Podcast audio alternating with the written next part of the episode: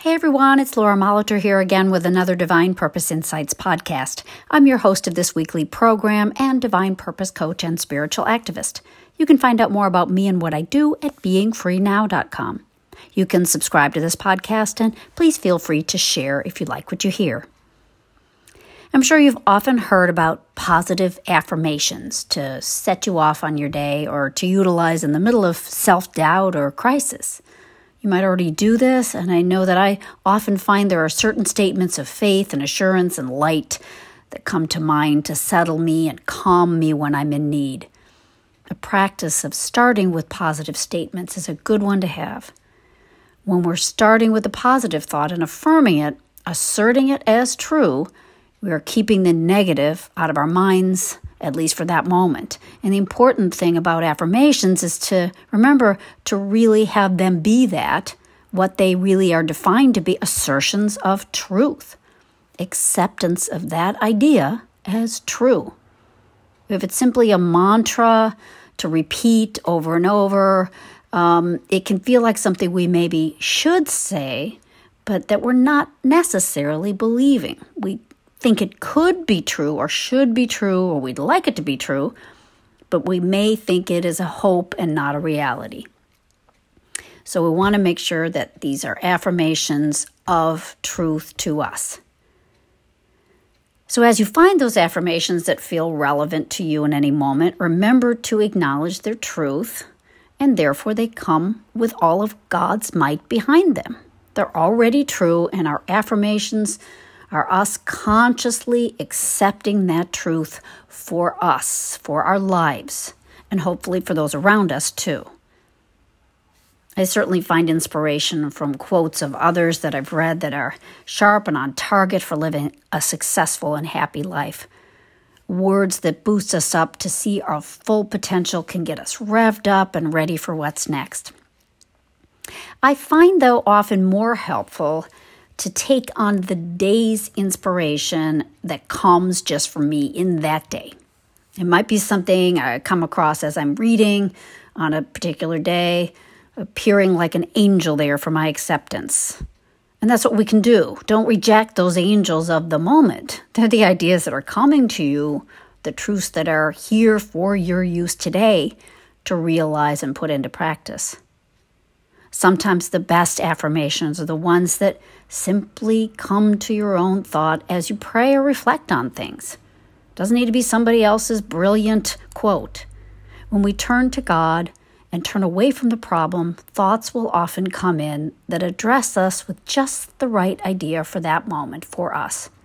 It can be something as simple as, You are loved and lovable.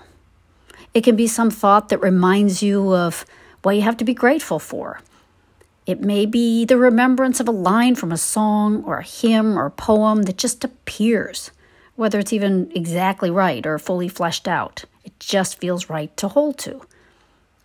And then we can let that affirmation, that assertion of truth in our consciousness, go with us through our day. We can return to it and remind ourselves that that was true when we heard it in our thoughts and in our hearts in the morning or whenever, and it's still true this evening, tonight, and tomorrow.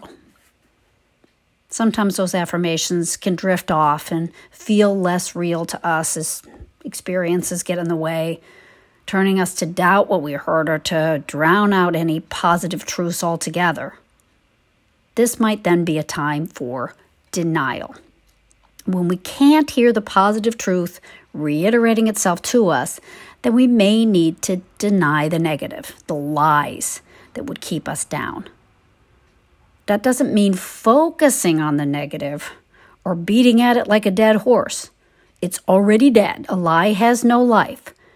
But to become aware of what is holding us back, keeping us feeling down and troubled and unhappy, can lead to truth. So these negative lies can be consciously denied and replaced with the truth in our minds and hearts, either immediately or certainly progressively. We need at times to isolate that negative belief and consciously deny it. And we're not willfully trying to argue against something real to talk ourselves into joy. We're facing down the lie, and God is with us in this. He demands truth. He is truth.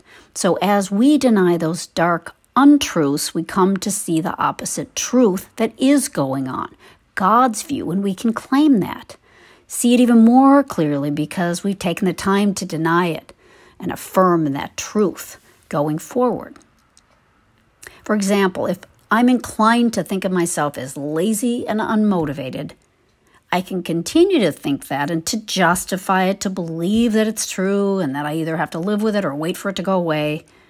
Or I can see that that idea of me being lazy and unmotivated is not the truth of my being, not what I am at my heart, not what God made, not what He sees. I can see that the lie will live on and on as I stoke it with my judgment and my sorrow and my disappointment and my guilt. Or I can deny that. Laziness is not me. Laziness is not a quality that I can have. I can be energetic and motivated. I can even be restful and relaxed and comfortably still. Those are acceptable. But lazy, I can deny based on the facts of God and of who I really am. And then I can affirm the truth. And this means I'm no longer just saying that I am not something. I am not lazy, not unmotivated. I'm taking it further. I'm affirming what I am, really, what God made me to be, which is even more than being not lazy. It's being energized, inspired, active, and even things like fulfilled, complete, whole, confident. These affirmations are truth, and I can accept them once I've actively denied their opposite. Mary Baker Eddy gives a description of prayer in Science and Health, which seems much like this practice of denial and affirmation. She says, In the quiet sanctuary of earnest longings, we must deny sin and plead God's allness. Sin really is all that denies God, good, really. And knowing the allness of God, good, we know truth and can feel and live it more naturally and rightly. In the book of James, chapter 4, verse 7, we read, Resist the devil, and he will flee from you. Consciously resisting, seeing the lie for the devil it is, dissolves it in the light of truth, which we can then accept and live. That's all I have for today. Let me know if you have any questions or comments. You can reach me at lauramolitor at gmail.com. Thanks so much for listening. We'll see you next week.